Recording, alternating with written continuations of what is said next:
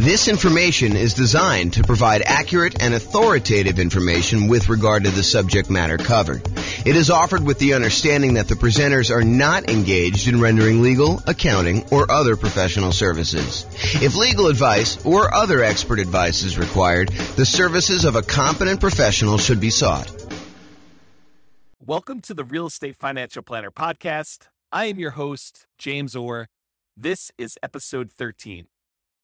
Today, we're going to continue with Norm and Norma's story, and specifically, we're going to look at the impact that buying an owner occupant property to live in will have when they're otherwise buying short term rentals. Norm and Norma decide that buying an owner occupant property is important to them. They do not want to be renters. They decide to prioritize buying an owner occupant property first by saving up a 5% down payment and some closing costs, and then buying an owner occupant property to live in. When they buy the owner occupant property, the monthly payment to own is much higher than what they are paying in rent. It goes up so much that they go from saving about $1,000 per month from their paycheck to saving about $420 per month. However, over time, their savings rate as a homeowner increases because the mortgage payment remains fixed. Eventually, it improves so much that it even surpasses how much they were saving as a renter, but that takes almost 15 years to happen. By buying an owner occupant property, that means that it delays when they're able to buy their first rental property. Why? Well, for several reasons, two of which apply, and one that could apply but technically doesn't in their case. First, they spend part of the down payment they could have used to buy their first rental on buying an owner occupant property first. This does apply to them. Second, they reduce how much they're saving each month from their paycheck, so it takes longer to save up for the down payment. This also applies to them. And third, their debt to income is higher as a homeowner than it was as a renter. This could have limited them if they were closer to their debt to income limits when buying their next property. But in their case, they were not close enough for it to have impacted them. So, how does buying an owner occupant property first and delaying buying the short term rentals impact their ability to be financially independent? Well, it takes Norm and Norma four years longer to be financially independent by buying an owner occupant property first when putting 15% down on their short term rentals. But what about 20% down? Well, that's also the same four years longer. And if they put 25% down, well, that's just a tiny bit longer than four years. It's 49 months. So that's really close enough that I'm going to call all of them about four years. So the cost in terms of delaying financial independence for them, buying a home to live in first, is four years. If Norm and Norma hadn't achieved financial independence prior to paying off their owner occupant mortgage, it is possible that by paying off their mortgage, they would have qualified as being financially independent. This would have happened through reducing their personal expenses low enough without a principal and interest mortgage payment.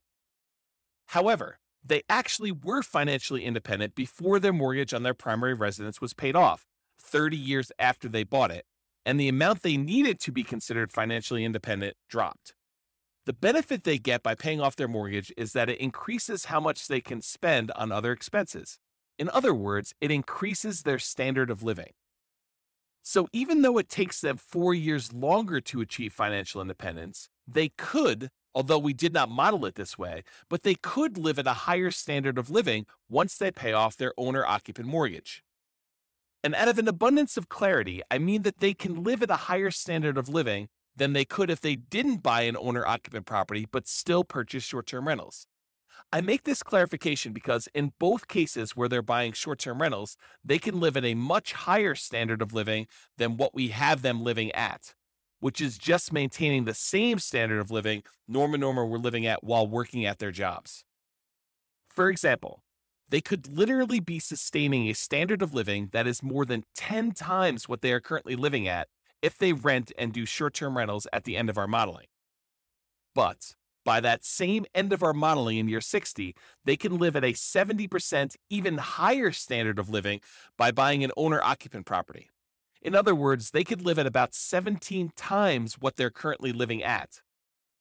Now, I believe in having a healthy buffer between what they could live at and what they do live at, but living at 1 17th of what you could be living on is even a little extreme for my conservative standards.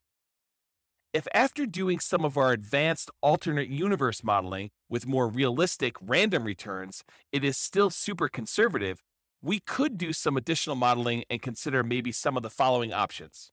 For example, we could raise their standard of living so that they're not still living on what they were earning while working.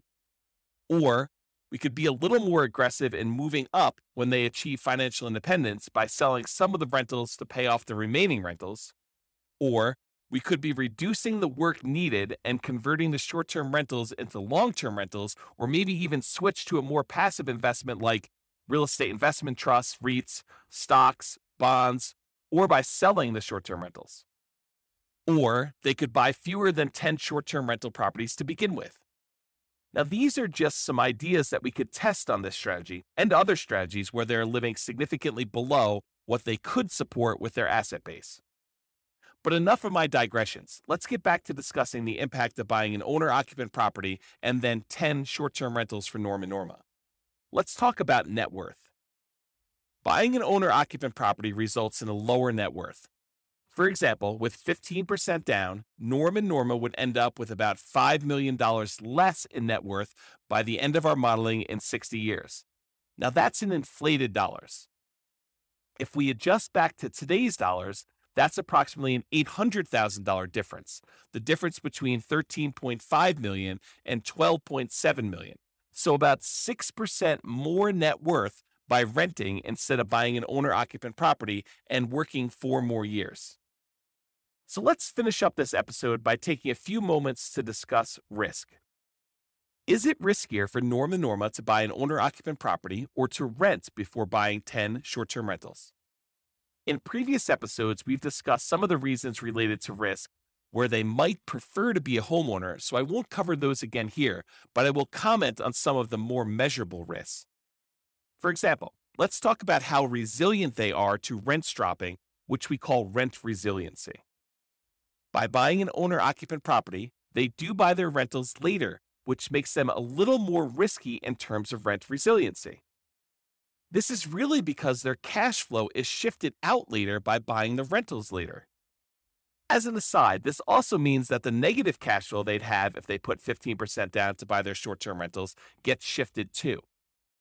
But getting back to rent resiliency, really what they're doing is just shifting their rent resiliency risk later into their model so they remain riskier for a little longer by buying short term rental properties later. That is to say, similar risk profiles just shifted to later. Another way to measure risk is to look at the total debt they have compared to their net worth.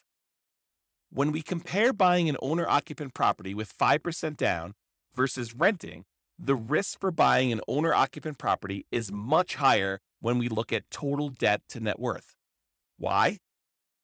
Well, putting 5% down to buy a property with little else saved with this measure of risk is a high risk activity. It spikes this risk measurement over 865%, where just renting maxes out at about 325%. All the extra risk with the debt to net worth measurement is front loaded. It appears when they buy their first owner occupant property with just 5% down. If they had put more down, it would have been less extreme. And later on in our modeling, having the equity in the owner occupant property actually reduces the risk that Norm and Norma face as they acquire more rental properties. So, when buying an owner occupant property, this risk spikes early and high, but it actually reduces risk later on in all but one way. By buying an owner occupant property, they end up buying their last short term rental later, so the risk gets extended a little bit too. Now, everything I just said about debt to net worth can also be applied to debt to account balances, which is a better measure of how much debt they have compared to their liquid net worth. Just like with debt to net worth, debt to account balances gives a big spike of risk when they buy an owner occupant property with 5% down, but it helps to keep the overall risk down during the middle part of the modeling.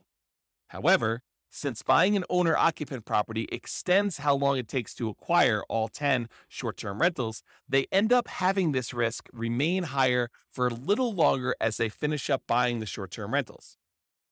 Finally, let's talk about reserves to wrap up our discussions on risk.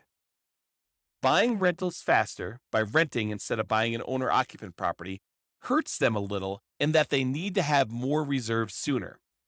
Sure, they need slightly more reserves when they buy their first owner occupant property since it is more expensive to own than to rent.